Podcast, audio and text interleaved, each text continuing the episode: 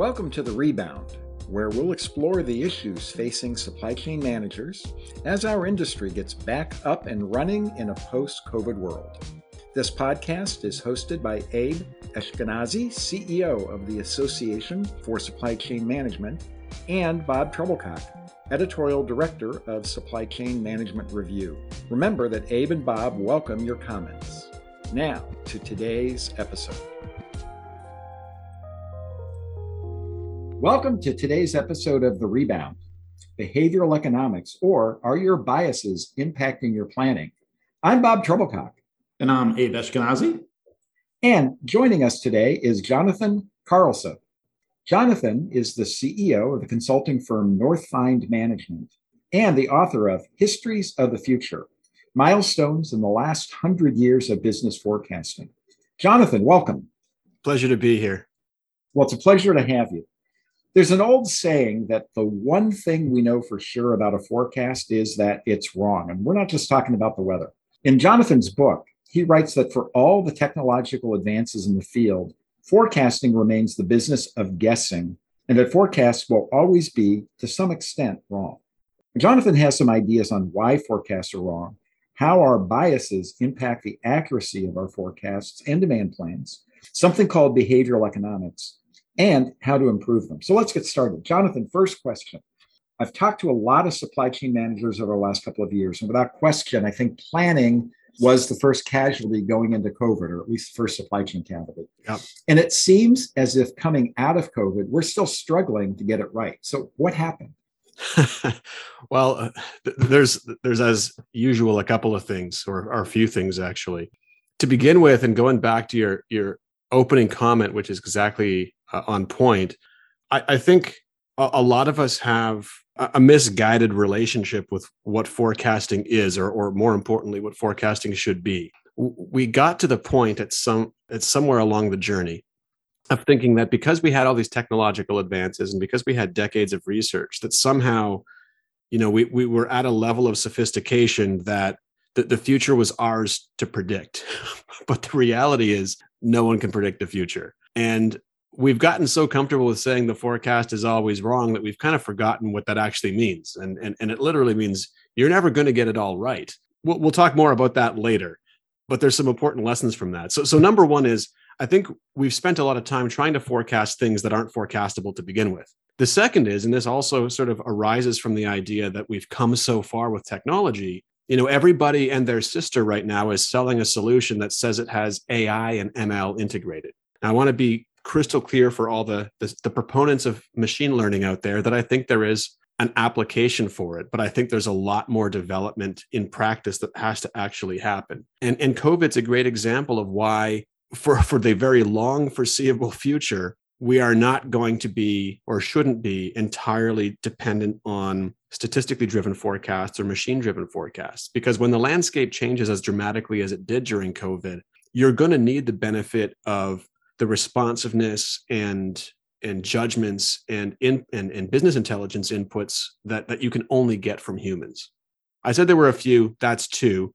Um, if i were to put an additional layer on top of what else went wrong it's that a lot of organizations have this idea that once once they've got the capital t capital p process the forecast process in place that they need to stoically stick with that. And and the reality is as business conditions change as as as the landscape changes as the market shifts as it did during covid we have to be ready to abandon something or at least be open to modifying something that may have worked very well for the last 10 years when when things are more steady state. But to recognize that forecasting is just one of a bevy of tools available for operations management and operations strategy. We can never be too married to the idea that the forecast needs to be, in any condition, a thing that we go through the process of creating.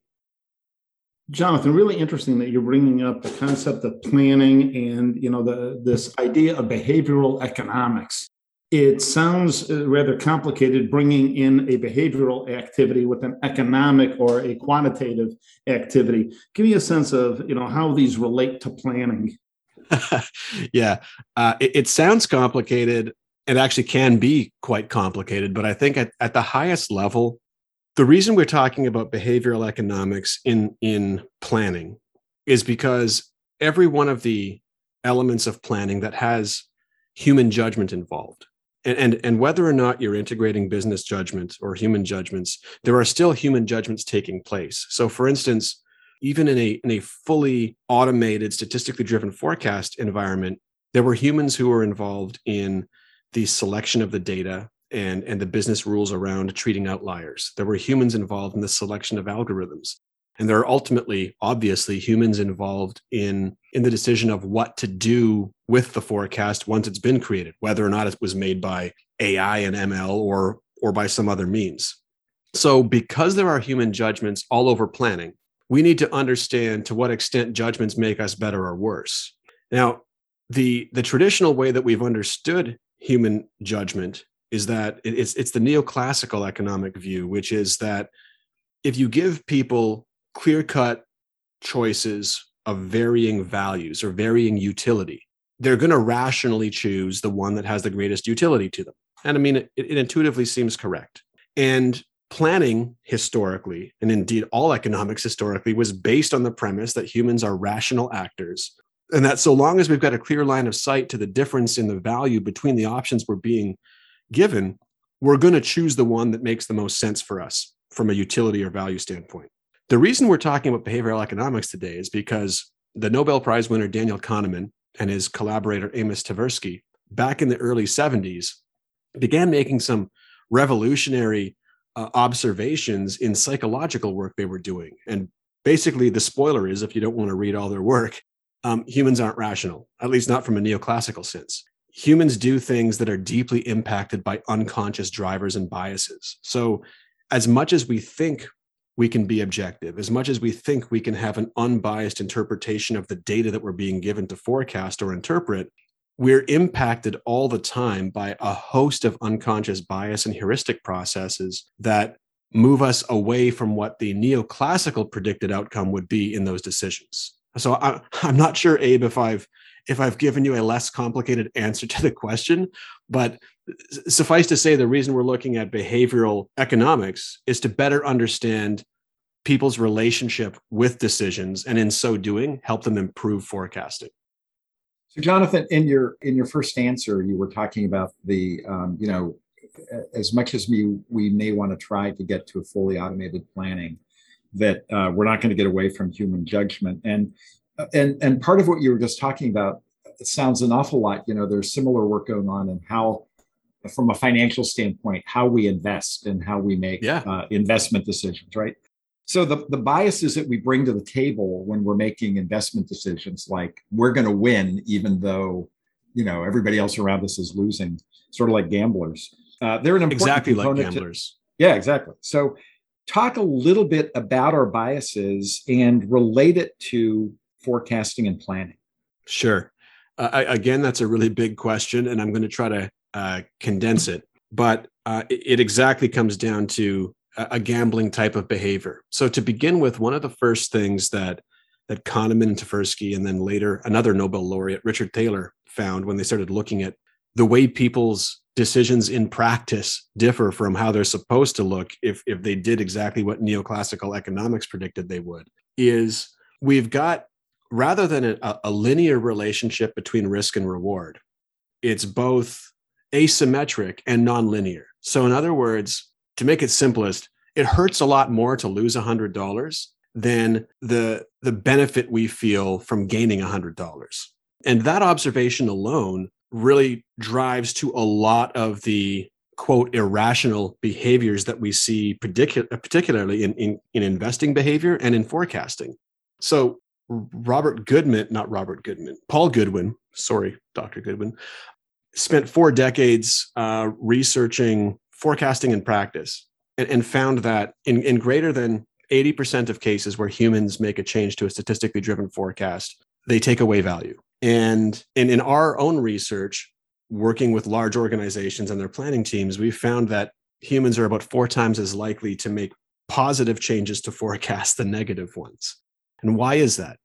It's, it's again, it goes back to this asymmetric and nonlinear relationship between risk and reward. We love the idea of materializing reward and prefer to, to sort of gamble with the idea of risk. So if I don't have to materialize it in my forecast, if there's a chance that it might not happen, I'm not going to put it there. So that's just one example. But a couple of other, um, maybe even higher or overarching uh, types of bias that that Tversky and Kahneman looked at were uh, heuristic processes or, or mental shortcuts.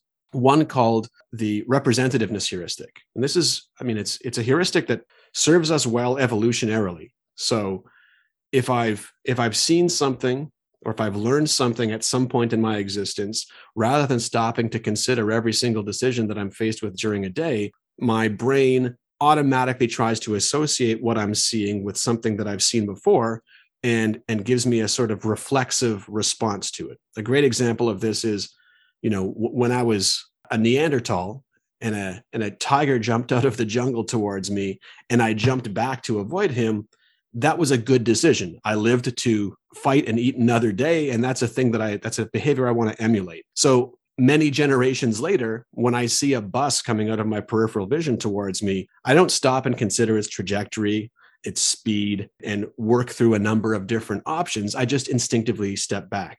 So, this heuristic process has a benefit. But the problem with the representativeness heuristic is that it is a shortcut. So, a lot of times in forecasting, rather than deeply querying the data, we kind of eyeball data, even when we think we're looking at it judgmentally. And we can, for instance, see patterns or think we see patterns that don't exist. This is a, a manifestation of representativeness that's called the cluster illusion effect. And, and, and we see this in, in, in more than 75% of demand planners that we work with. Um, false seasonality is another great example of representativeness where people are looking at data they think they're seeing seasonality in it they're, they're selecting algorithms that include seasonality when in fact it's stochastic variability Another great example is the availability heuristic. This is the heuristic, the, the shortcut that works by assuming that the information that sprung to mind very quickly is probably the, the correct answer. And again, this saves us from having to query our data banks every time we negotiate what some research believe, some researchers believe are between 30 and 35,000 decisions every day. You'd get paralyzed if you had to think about every single one. Uh, so again, there's a benefit. But the problem again is just because it's sprung to mind and just because you've heard the message a number of times doesn't actually make it true. And in demand planning, uh, in particular, when an organization is beating a particular drum uh, on quarterly results or, or a new account, subconsciously, this can begin to drive biases into the way that we should be interacting with otherwise stochastic data. So we begin to see trends or or try to materialize trends that don't actually exist. Jonathan, you're bringing up some really interesting concepts in terms of the human behavior and its connection to technology and trying to embed that within the technology. And you're indicating that it's it really is problematic. Uh, Bob and I were just at the Gartner conference, and I can tell you a quick walk through the exhibit floor, and there are as many uh, companies and organizations touting AI and machine learning as a way to enable this probabilistic planning. Yeah, um, it, it's much faster. It'll reduce the biases. Why won't technology take care of the challenges that you're identifying here? Oh, technology absolutely will. It, there's absolutely a time and a place for technology. But I'm going to parse your question because the, the second part of it, which is why won't technology take care of it? I think is a great question, and, and I'll and I'll answer that second. The first part is all of the companies out there touting AI in their solutions. And and for sure, when you look at this year's Magic Quadrant, I mean, everybody that fared well is talking about how how their solution is super powered with AI. Now, I, have the benefit of just having written a book on on the milestones of forecasting, and one of the chapters is on AI and ML. And, and I can tell you from the research I did that if anyone can point to an example of quote AI that's being used in software that isn't part of the original discussion of AI that took place at Dartmouth College in the 1950s, I will be amazed. What I'm saying is there's nothing actually new. And, and a lot of what is being called AI in these solutions is nothing more than the, um, the best fit heuristic process that has, has existed in most forecast engines since the 1980s. Most of what people are calling AI is not actually AI. Um, there are some bona fide um, ML driven solutions beginning to pop up. Um, and if you look at the last couple of iterations of the M competitions, then certainly you can see uh, machine learning has matured a long way compared to the stuff that was being touted, uh, you know, 15, 20 years ago. But all of it is still ultimately predicated on the belief that if I can get a computer with AI or ML or statistical methods to interpret the patterns that exist in the history of my data and I can project them into the future, I'm going to get a good forecast. And when you do that, you don't have any human bias. That's true. When you do that, you mitigate the downside of human judgment, no question. But the problem is, as many companies found by about March or April of 2020, when the landscape shifts substantially, ML driven models and statistically driven models can no longer interpret history as a predictor of the future because they aren't. The future no longer looks like what the last one, two, three, five, or 10 years looks like because there's been a there's been a seismic shift in consumer behavior. And organizations that try to put all of their eggs into the AI and ML basket um, find themselves exposed in moments where there are substantial changes in demand and where the patterns of the past can no longer predict the future. So in many, I would say even in most cases, statistically driven forecasts, whether or not they have, you know, what various people's marketing departments would call AI, are going to do a great job when you've got steady state products. But when things begin to change, a computer can't possibly understand what that means and it will take judgment. So, so having a process in place that allows you to flex judgmental muscles as well is a way to augment the benefit of that unbiased statistical baseline the, example you used, they used when conditions change is a great segue for the next question. So, you know, we've just come through and are going through an extraordinary time where you know it's almost like coming out of covid has been as unpredictable as going into covid. Sure. Everybody got whacked but not everybody got whacked as bad as you know as some others. So uh, two parts. Can you think of some companies whose forecasts and plans were better than their peers getting through COVID or getting through this time? And if so, what do you think they did differently? What can we learn from uh, the folks that managed it? I don't believe anyone did a good job of forecasting during COVID because no one had the basis for doing so. So I, I think A, we're looking at shades of bad. And B, anyone that outperformed the group, at least early on, got lucky. Uh, and and before anyone screams heresy, I'll, I'll tell you, I, I, had Spyros Makridakis, who's the father of the M competitions, um, one of the most cited Google Google scholars on the topic of forecasting, on my podcast a couple of months ago, and his number one ingredient in the recipe of success in forecasting is luck. That's the reality. Um, no one knew what what COVID was going to do. No one no one could have predicted what the impact to consumer buying behaviors was. So I, I don't think anyone whose forecast errors were worse than their peers can say, "Oh, we were better at forecasting."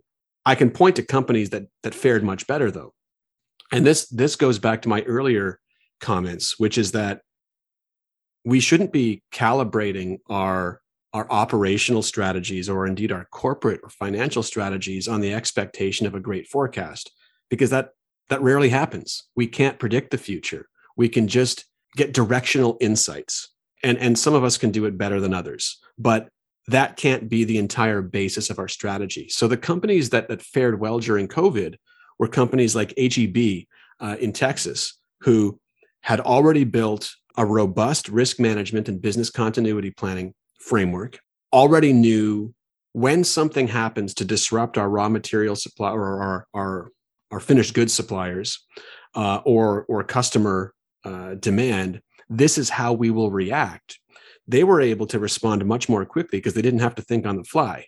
They had to they had to adapt and they had to tweak, but they already had a well articulated risk management plan and business continuity planning plan in place and, and this to me is the major takeaway for, for organizations during COVID. I mean, do the best you can with your forecast, but understand that the forecast is one in the overall toolbox of ways that you both delight your customer and delight your shareholders. It, it's one of the various things you can do. And to prepare for the next major supply chain disruption, it's not about somehow getting way better at forecasting it because the, the entire definition of a black swan event is that it can't be forecasted. It's do the hard work of actually articulating and testing a business continuity plan in advance. So when you need it, it's ready.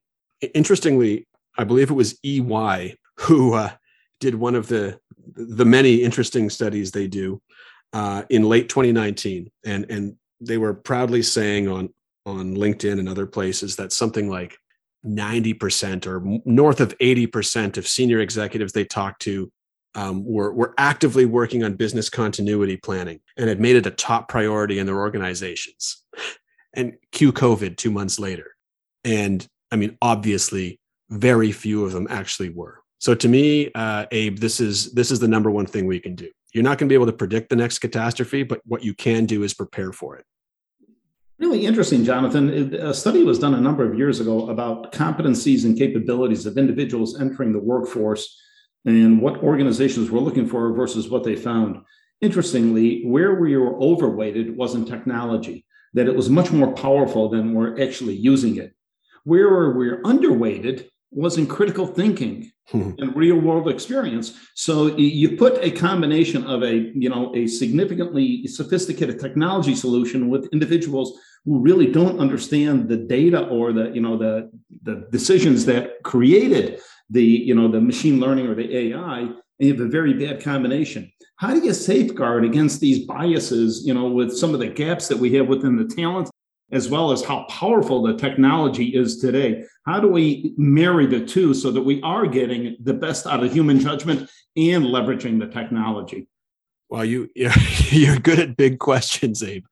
Um, all right, uh, that's that's another multi-part one. So, in the 1980s, when organizations began moving uh, certainly they were still on mainframes but they started moving towards peripherals that could drive or could run forecast software forecasting technology moved out of the domain of hardcore programmers and statisticians and and more into the I won't say mainstream. It wasn't mainstream in the 80s, but it was getting there. You didn't have to be a hardcore programmer anymore because there were programs built for it you didn't have to be as hardcore a statistician because a lot of the coding was was baked in.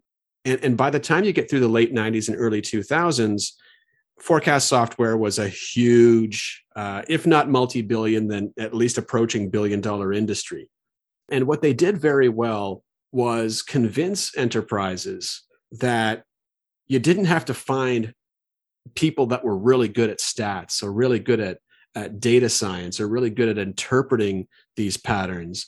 You just had to get a really good piece of software and it would do all of that for you. And to some extent, that's correct. But the problem is, it's kind of a, a, akin to how sophisticated the software is on a 787. Um, probably 85% of the time, I could fly it because the software can do everything that a human is supposed to. The problem is, it's in those 15% cases where I need to know what I'm doing, that the gap between human capability and software gets exposed.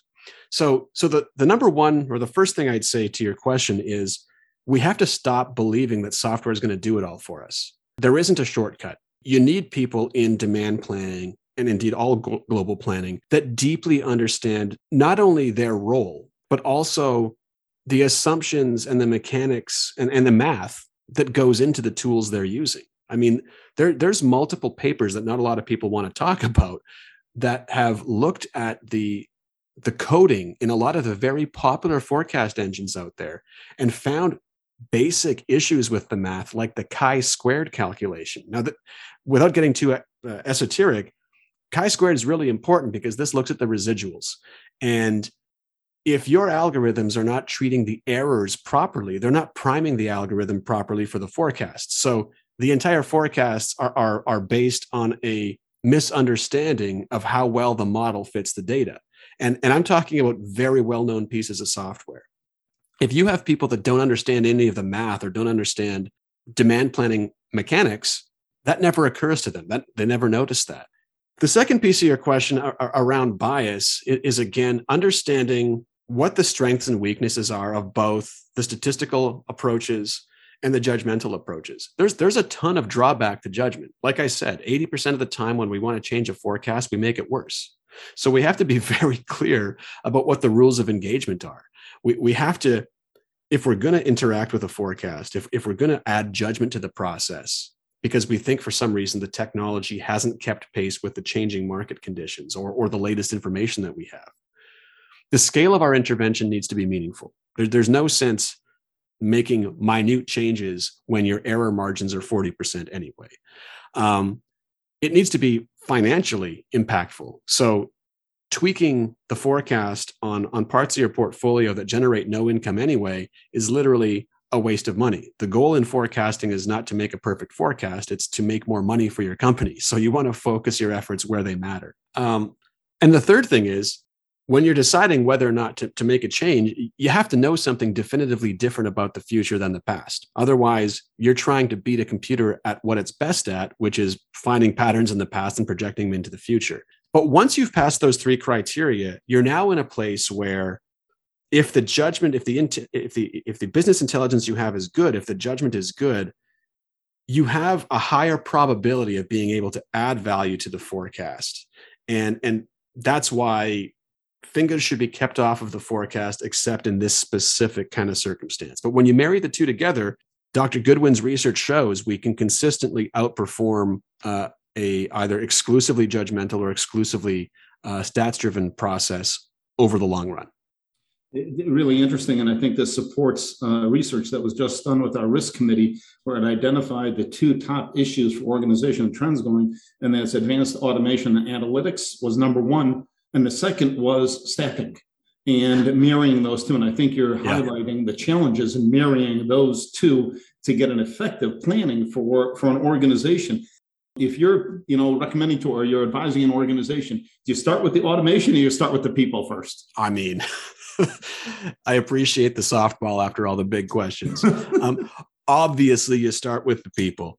Despite how well a lot of software companies have, have done at marketing the idea that don't worry about master data management, don't worry about process. The implementation of this software will drive all of that for you. I mean, it's utter nonsense. You need to have a process that's robust and you need to have people in the seats that know what they're doing and are, are well suited for the organization and the tasks they're doing. Once you've got that, you can begin looking at automating the non-value added parts of the activity they do. But starting that way is, is a recipe for disaster. Jonathan, I can't thank you enough. And that is all the time that we have today. Special thanks to our guest, Jonathan, for providing a wealth of information and I think a uh, topic that will continue to, you know, be on everybody's radar. Finally, a special thanks to all of you for joining us for this episode of The Rebound. We hope you'll be back for our next episode. For The Rebound, I'm Abe Eshkenazi.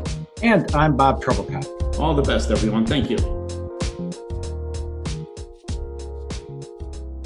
The Rebound is a joint production of the Association for Supply Chain Management and Supply Chain Management Review. For more information, be sure to visit ascm.org and scmr.com. We hope you'll join us again.